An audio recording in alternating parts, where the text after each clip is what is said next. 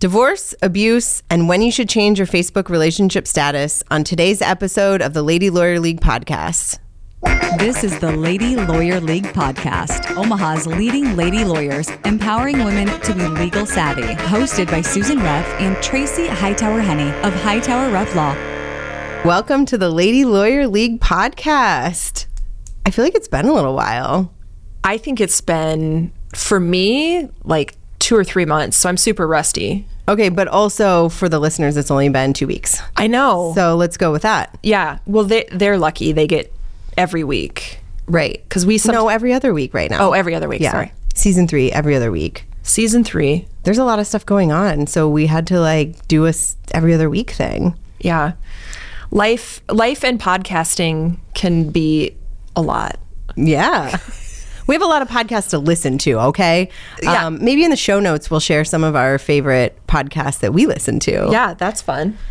Um, so today we're talking about divorce and when abuse is present. Right. And I think that this is a really um, important topic that, you know, all the trigger warnings, we're going to be talking about domestic violence um, and some financial abuse when money can be used as a way to keep someone in a relationship. And unfortunately, we see that a lot with our cases. So, some trigger warnings that those are the things we're going to be talking about. Um, and then also just some fun ways to talk about divorce in general. Um, maybe sometimes when you don't want it to happen or you want it to happen more than your spouse. Like a one sided divorce. Yeah, I don't think that's like like a term, but I just made it up. Right. Yeah. One One-sided. sided. Yeah. One sided divorce. Um, so a lot of people come in and they have had a history of abuse in their marriage. And they don't always want to tell us, right? In their first meeting. Yeah. And that's really hard. Like, and as attorneys, uh, sometimes we will specifically ask folks. And I've had a case where I specifically asked the client, you know, if there was a history of domestic violence. And the answer was no. And then later in the case, they told me that their spouse had hit them in the past. And I thought to myself, well, I asked if there was domestic violence. And they said no. So I dropped it, you know, like I thought, okay, move on. Next topic we're going to talk about. And then later I find out that there was, and I was confused by that. Yeah, I think um, you know there's a legal definition of domestic violence, um, and there's also the subjective idea of domestic violence and what happens behind literal closed doors. I think for some people is like you know a belief that maybe that wasn't enough, Right. Or it was just one time, and it's also you know there's a stigma around domestic abuse and domestic violence too that people don't necessarily want other people to know what's happened behind closed doors, even their divorce attorney. Right. And I also think there's like words matter. You know, domestic violence to that person might mean something different than hitting. That's right. You know, like um, maybe they think it's only called domestic violence if it happens over and over and over and over. And they told me it just happened that one time. So, you know, and, and I think we're here to say like any physical violence is domestic violence. One time um, is enough. And in in Nebraska, which is where we are licensed to practice, um, oftentimes we see our clients have protection orders in addition to their divorce case, whether that's filed first or the divorce is filed first. And oftentimes, um, navigating those two areas of the court can be really interesting as well, where you know, if we have a divorce on file and there's also a protection order, sometimes judges think, well, we can deal with the physical violence within the divorce case, and that often isn't the same ramifications if someone has a protection order in place. So Right. that goes into the legal definition piece of that as well. Um, What does the judge think the definition is? Because judges are humans and people forget that too. Yeah. And for a protection order, um, you know, there's a lot more that can come that that matters. I mean, uh, that, that's terrible to say, but there's a lot more about the abuse that matters in a protection order case than actually in a divorce case, Well, and then you add in children, right? and all of a sudden a protection order becomes um, somewhat of a custody order Right. as well. So judges have a lot to consider. Um, and oftentimes protection orders can go in place without a hearing too.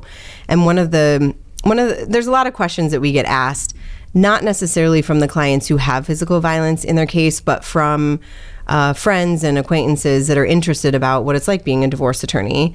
Right. And so some of the questions you know that we get is you know how much how much domestic violence is in your case or how many people have affairs or what are the reasons that people get divorced and that Yeah. people are really interested and i think sometimes they're interested because they want to know about their own marriage Oh, yeah, yeah, yeah. They're doing know- that like, hey, I have this friend. i'm asking for a friend Yeah. yeah um, so i don't think that domestic violence is always the last thing um, in a marriage that you know creates No. someone filing for divorce No, not at all. I and and I think it's fair to say too, in Nebraska, you don't have to have a reason to get divorced. So you don't have to like you don't have to have something as serious as domestic violence to get a divorce. In fact, you don't have to have any reason at all. You just have to prove to the judge that your marriage is broken and that there's nothing more you could do to keep it together, right which isn't hard to prove. And sometimes we have clients um, who are not willing to make those allegations either. So specifically, um, Are these the one-sided divorces? yes, yeah, the one The, the other side. that you just made up today. Yeah. Um, specifically, the allegation that um, your marriage is irretrievably broken, that you've made some efforts at reconciliation, and that you don't believe any further efforts at reconciliation would be successful. I think I did a good job. Um, exactly what the statute says. And so, um, oftentimes, well, the word reasonable is in there, that you've made reasonable efforts at reconciliation. And um, sometimes our clients say, well, he hasn't made any efforts at reconciliation. So, He just walked out. yeah. He just abandoned me. And there is never a point in Nebraska, because we are a no fault state, there's never a point that we have to provide evidence of whether those efforts have happened or if we think that they would be successful if they kept doing it. So Right. we don't have to bring a therapist in to say, well, I think if they did some more therapy, maybe they could save the marriage. Right. And, the court can't order them in Nebraska because in Iowa they can. They can't order them to go and give it one more shot, like Right. in couples counseling or something like that. Right. So when we have a divorce that has abuse involved, um, you know, a lot of questions that we get are, can the victim of domestic violence maybe get more in the divorce, more Right. assets or things like that? Um, oftentimes that's not the case because we are a no fault state. Um, really, when we talk about domestic violence, it's making a safety plan for our clients to get out of the house. Um, anytime we're looking at evidence is you know, is do we need to present the evidence in order to get exclusive use of the home, for example?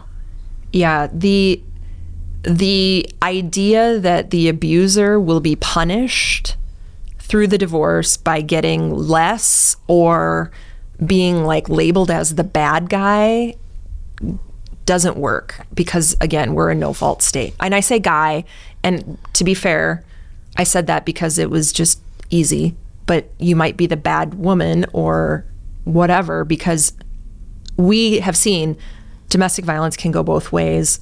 Men can be perpetrators, women can be perpetrators, men can be victims, women can be victims. It can happen in a same sex relationship, it can happen in a heterosexual relationship. Yes, domestic violence is not gender specific. That Yeah. is certain. So the idea of one person saying, well, they've abused me, maybe there is clear evidence that is easy to prove, so I should get more. I should I should get all the retirement and the whole house and all the cars and all the jewelry and all the gold and all the cash and whatever else they might have. Do you have a lot of gold in your divorces? Um Have you ever had some gold? uh, I I did work on a case where there was some gold bars and silver bars. Did you ever see them? No, they were appraised because they had them appraised for insurance. So we just everyone agreed that that was the value. So I think in the appraise when you get in a, a something appraised, there's usually a picture. Yeah. Was it like the bars that are like 20 pounds that Yes. like in the movies you see in the Yes. safe? Yes. Stacked up. Yes. Yes. What other big assets have you had? Besides um, actual gold, Yeah. have you ever had anything delivered to the office? no, Really? no, Oh. no. I I have very firmly put my foot down that I don't want to be the keeper of anything valuable for anyone else. I've had some things recently delivered to our office. I have heard. And I saw a box in someone's office with some creepy items in it. Yeah. There's And you know what? Turns out that doll wasn't even supposed to be transferred. That's to that right. box. Yeah. It was a creepy doll. We've been the keeper of some things. I remember one time a small safe was delivered. I didn't I didn't even know what was in the safe um, because the other person didn't have the key and the other person Oh, needed to pick up the like safe. A, like a lockbox? yeah, like a little size that you would see in the hotel. Huh. So, um, yes, I prefer that we not be the Yeah. keeper, but every once in a while, someone doesn't want to, you know, see the other person, and Yeah. we safe keep. And I often say, you need to drop it off, and then the other person picks it up the same day. We don't need to have a liability either. If Yeah. there's gold in Yeah. there, someone steals it, it's not on me. Yeah. Yeah. I, the gold thing, I think a lot of people feel that gold and silver is a safe investment instead of like the market. Because while their prices fluctuate, I think they fluctuate more slowly. Right. And they're not based on, you know, like, oh, you know, Southwest messed up all those flights and now their stock is bombing. Right. That type of thing. Right. So, Well, so uh, kind of speaking of that in this idea of financial abuse, um, you know, financial abuse is a phrase that isn't really an official term in Nebraska, but it is that idea that um, someone maybe gives the other person a sort of small allowance and says, I'll give you $100 a week um, and nothing more. And that person then can not actually leave the marriage because they are not able to go anywhere. Right. Uh, they're not able to leave the house. They're not able to get rent anywhere, and they have no other access to funds. And oftentimes, when I think about financial abuse, I also think about dissipation of marital funds in anticipation of divorce.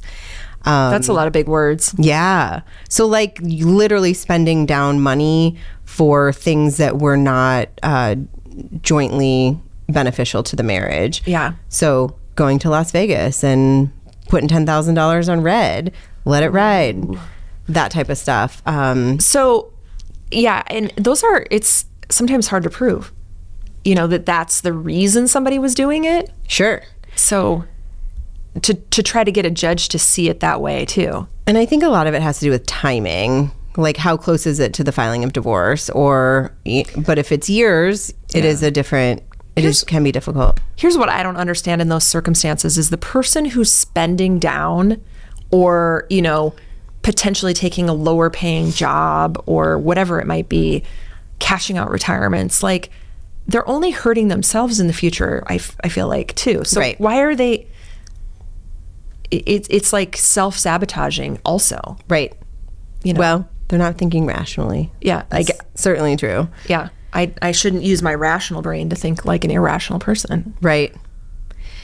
So one of the other things that um, is a difficult part in Nebraska is getting exclusive use of the home too. Yeah, like during the case. And one of the things that do you find this too when we when I do consults, um, you know, we're at the very first conversation with a client and they're still living together with their spouse, and they will say, "Well, at some point, he's got to move out, or she's got to move out," um, and I go through the whole spiel to say, "Well." Sometimes the judge isn't going to make someone Right. move out, kick someone out. Uh, so we have to either have an agreement, or you're going to stay living together, or you leave voluntarily, Yeah. uh, temporarily. and people are aghast at that. Yeah. They cannot believe that two people going through a divorce are going to s- remain living together. I feel like the person who takes care of the home more thinks that they're entitled to the home and that they think that if they like well judge i'm the one that mops the floors and takes out the trash and does the laundry and does the dishes and dusts the stuff. Like they think that that's going to be the reason the judge gives them the home. I mean Sure. when the judges really approach it more from a practical standpoint of like can this family afford two homes during this time? Um, if they can how much is the mortgage? And is that more than moving out into something else and those types of things? I mean, like judges think about all of that. Yeah, and they're often thinking about is there a guest bedroom where you can sleep separately? Is there sort of a separate living arrangement? Yeah. A lot of some discussion that happened through COVID too is some people are working from home. So are they both working from home? Yeah. But then when you add in the domestic violence issue, uh, in Nebraska, if we can prove either emotional or physical abuse, um, then the judge has the discretion to require someone to move out. Right. And that becomes, again, sometimes a he said, she said situation for a judge. And we oftentimes will come in very seriously asking the judge to make a finding. Um, and the other side, for example, may very seriously deny that. Yeah. And the judge has to decide. Yeah. And at that point, we're just in a temporary setting. So it's affidavits. So the judge doesn't even get to see the people and hear from them directly as to what's going on. They only get to read their affidavit. Yeah. It's only a written statement. So that's that's a really hard part of the case. I feel like when there actually is um, abuse going on because it's really hard to just put it on paper, and then I think it's hard for judges to force someone out of their home based on an affidavit Right. when this is a home maybe they've been living in for like 10 15 20 years even Right. so Well, and then if you also have issues of domestic violence, what can create additional problems is physical violence in the home, either before or after someone moves out. So holes being punched in the wall and then devaluing the asset of the home if it's going to be sold later and sometimes intentionally because again, we're not usually Right. talking about rational people. Yeah. Yeah, we've had we've definitely had cases where someone is like upset with something going on in the divorce case and they trash the house in some way shape or form. Yeah. So, that's interesting when that happens how we have to work through that, but Right. And thankfully, um, usually when we're valuing the home too, we're talking usually to an appraiser who's appraising the home that usually those types of cosmetic issues can be uh, don't really devalue the home right a hole in the wall can be fixed and things like that so Yeah. that's pretty helpful but But we've had some serious cases where someone's been either awarded the house or they stay in the house and they literally like stop taking out the trash. Yeah. And they stop cleaning it. And like maybe that bathroom sink has been leaking and it's getting worse and it's leaking into the floor and then the flooring is getting destroyed. I mean, like stuff like that. Um, especially on cases that take a long time to process through. or they're not mowing the lawn Yep. because maybe that's the the spouse that left is the one that mowed the lawn which is not always the man because i mow the lawn in my house well i take it back i mow the front yard Well, you do some of it. do you mow the lawn at your house Sometimes um, my child mows the lawn a lot. is he good at it Yeah. Anybody that actually pushes a mower around, I, whatever. I mean, to me, it, this is a soapbox. Are you ready? yeah i'm ready Stu- grass is stupid. Grass is the stupidest thing in the world unless you're feeding an animal with it. Because you know, okay, for for my home exa- for example, we have a sprinkler system. We pay electricity and water to run the sprinkler system to make the grass grow. And then we pay some company to come and put probably horrible chemicals on it to make it grow and look better. And then at least like every, you know, 10 days, we have to spend money on a lawnmower and gas and go out there in our time and cut it down. but you don't have to there's natural habitats you can like Yeah. in the city Yes, you can do the natural habitat. so that when your neighbor grass. so that when your neighbor gets mad that you didn't mow your lawn i'm using air quotes yeah, I and they call the city well but there's they Oh yes, there are people only audio? Okay. Um, but they, when your neighbor calls the city Yeah. to complain that you didn't mow your grass and it's just a natural habitat, I think you get an exception for that. So you don't have to do all of that, well, but you do. yeah, you do, um, because there's that like keeping up with the Joneses thing Right. idea, but. The natural habitat thing is really interesting. You can only have a certain percentage of your lawn be grass. You have to have like wildflowers, vegetable garden, da da da, wild grass, wild grasses, not so next to our house is a swath of land, a slice of land. Um, some land. yeah. Plot, yeah, it's not a whole plot. strip, strip, swath. Yes. Anyways, whatever word you want to use. Uh, adjective. parcel. um, that is a prairie grass preserve. So we literally can't touch it. Yeah. And they're preserving the natural grasses. And it gets long. Um, but anyway, so if you're in a house and you don't mow the Yeah, lawn, you it could get can trouble. be a problem. Well, and HOAs sometimes have rules and it can be a whole thing. Yeah. And like literally we get calls. Well, I got the HOA complaint and I'm not even living there and my ex soon to be ex isn't even mowing the lawn. Right. Who- who's in charge now? Who's in trouble? Well, the you know. city will come mow it and then send you a bill. And it's like $500. Yeah. That's a big deal if the city comes. But then they're getting those HOA complaints with Right. fees or whatever. So I yeah, that's a big deal. Mow your lawn. But those are things that actually happens in a divorce. Yes. And sometimes we are helping with those logistic, like literal logistics Yeah. of paying bills. Um, and it, when we have domestic abuse happening too, the communication between the spouses is almost completely Yeah. void. you know, and I think it's fair to say, and I think a lot of people recognize this, but you know, abuse, whether physical, financial, emotional, it's it seems to be based in a power play, and so that person continues the abuse sometimes or tries to through the divorce process. Like, how can I make this process harder, scarier, more expensive?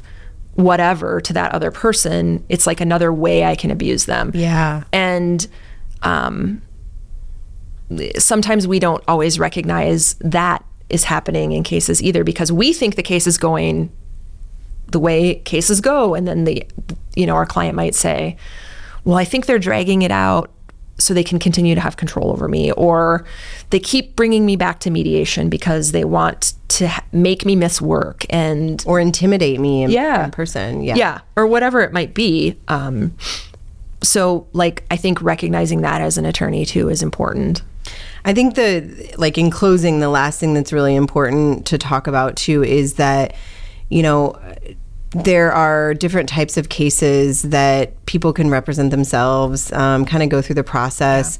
But when there is any sort of abuse, domestic violence, um, physical abuse, emotional and or financial, I think it's really really important that um, each person, especially the victim, is represented by an attorney Yeah. and you know in in our city and state there are options for um, low income people who are going through this situation. We have the women's center for advancement. We have legal aid of nebraska and i'm sure you know in other states there's places like that too. Yeah. and there's also just attorneys that um, will do low bono or pro bono um, help as well. So I think that all of that is really important because another way to actually take advantage of someone through the court process is to continue to abuse them. Um, Right. And especially that's easy to do if someone's not represented. and both legal aid and the um, women's center for advancement have um, identified victims of domestic violence as a priority for their legal departments so they will take those people's cases whether it's a protection order a custody case a divorce case something like that Yes. So, okay. So we're going to go to our Google, Google Notes. questions. These are the random questions compiled by our team of top notch and very weird producers. What's the quickest way to get divorced? Uh, oh gosh. Well, in Nebraska, you have to wait 60 days. Yeah. It's called a cooling off period. Uh, actually, the legislative history, which is super dorky, is that like a long time ago, people in Nebraska didn't want people to have a fight, and the next day they're divorced. So they had to cool off for 60 days. Yeah. So the qu- like legitimately the quickest way to get divorced is to work everything out with your soon to be ex ahead of time.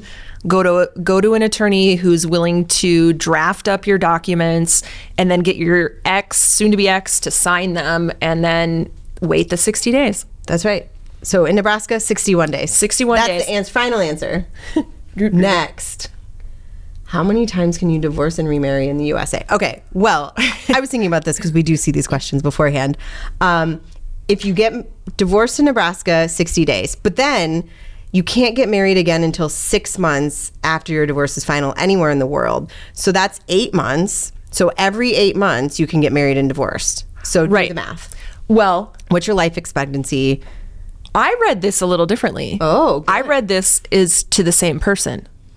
Oh, that is not what it says. I know it is. It isn't. I was reading into it, um, which I do a lot, but oh, but it does say remarry. Okay, I get it.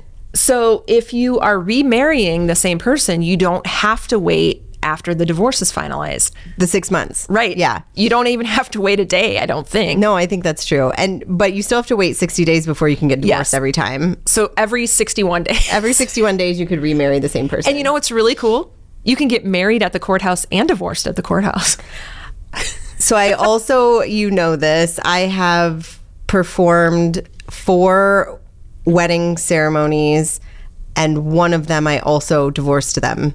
How many of those four people that you married are divorced besides the one? Uh, any of the others? Um, two out of the four. So 50%. so that's our stat right now. Yeah. Okay. I married a Russian bride. Will she have to go back if I divorce her? Oh God. I, I don't know. Talk to your immigration lawyer. That that involves immigration, not divorce. or just watch MTV or something. They'll tell you the answer. 90 Day Bride. I don't Is think that that's on called? MTV, but yeah, VH1, one of those. Bravo, T- TLC. TLC. TLC. Thank you. Okay. Can I legally change my Facebook relationship status to it's complicated during separation? you can change it during that during your marriage if you want to. Um, this this question is very silly. Um, there's nothing in divorce cases that tells you what to do with your social media accounts, except for sometimes the judge will say you can't disparage the other parent. And you actually can't delete your social media as a preservation of evidence. Yeah, So you can change your status. you can But change don't delete stat- anything else. Yeah, My wife taped over the 95 Nebraska championship game for her sister's bridal shower. Dot, dot, dot. yes, you should divorce her. Come to us. for who's taping anything these days? This, is this, was it on, it had to be on VHS, right? 95 Nebraska championship game. sister's bridal shower. So that if it's on a VHS, then she had the whole like big. All right, yes, divorce her. yeah, Come talk to Hightower Reff Law. I can't tell, so how do I find out if someone is married or divorced? ask them. Um, I, if my friends are like, "Hey, I met this person," I'm like, "Look them up on the docket," and then you can find out if there's a divorce. yeah, There's so in Nebraska, in Douglas County, which is where Omaha is, it's a very simple way to find out find a marriage license if they got married in Douglas County. yeah. It, it's all part of public record. So go to your courthouse, find out. You can you can look up a marriage license and a divorce um, filing. The marriage license you can usually find on Google, on Google though. I feel like right. Licenses, Big. yeah, but like it's the same as finding a. You might have to pay like five dollars and ninety five cents. No, it's free. five ninety five. I'll show you. Does five ninety five mean five dollars and ninety five cents or five hundred ninety five dollars? Depends on what your um, dialect is. Okay. Want to tell that story now? Okay. no, yeah. Well, now you do. You should. No, you tell it. Okay, so we You had weren't there, but you tell it. We had to renew carbonite Yep. Like cybersecurity. and Do we still have that? no, Okay. no, because it was so expensive. Five ninety five. I think it was one ninety nine. No, it was eleven ninety nine. No, five ninety five. Five ninety nine. Okay, five ninety nine. And I said, "Hey, Susan, do you want to renew carbonite? It's five ninety nine for the year." And No, you didn't say it to me. So I get a phone call. You tell the story. I'm going to tell the story because I'm going to tell it correctly. I, so this is when Tracy and I like we're probably like year two, and we get a phone call, and I take it, and the guy's like, "Hey, I'm Joe from Carbonite. I'm your rep, and your subscription is your annual subscription's coming due. Do you want to renew it?" And I was like, "Well, yeah, of course." And I said, "But how much is it?" And he's like, "Well, for one year, it's like 425 but for two years it's 599 if you renew with me over the phone and i was like well that sounds like a pretty good deal You're like a dollar thirty five. Cool. Yeah, that's not the right math, by the way. I know, I'm sure of it. close enough. Yeah. and i was like that's a really good deal. And he's like okay. And so we do all the paperwork over the phone and i don't know you emailed me and i signed something or whatever. And then tracy like three or four days later is like oh my god what's this $599 carbonite charge on our credit card? I was like what? That was only supposed to be $5.99 and she's like you have to get us out of this. So i call the guy back and i say hey, you told me it was five ninety nine. He goes, it is five ninety nine, and I said, yeah, five dollars and ninety nine cents. He did it on purpose. And he's like, well, no, five ninety nine means five hundred ninety nine. I go, no, it doesn't. It means five dollars ninety. He goes, well, where are you located? I said, Omaha, Nebraska. I go, where are you located? And he was like, Columbus, Ohio, or something like that, somewhere in Ohio. And he's like, well, you probably just don't understand my dialect. Oh. Something like that. I was like. I was like, well, you need to cancel this right now. Um, and then or I'm going to call the Better Business Bureau. no, I just said you have to cancel it because that was more than we thought it was going to be, and we have to chat about. It. I have to chat about it with my law partner. so nothing was protected for the next year. I don't know what we did after that. I'm sure something was taken care of, but that was hilarious. We've learned now to ask where's the decimal point? And that's all we have. Thank you for joining us on today's podcast. Make sure to subscribe so you never miss an episode. In the show notes, you'll find some of Tracy and I's favorite podcasts.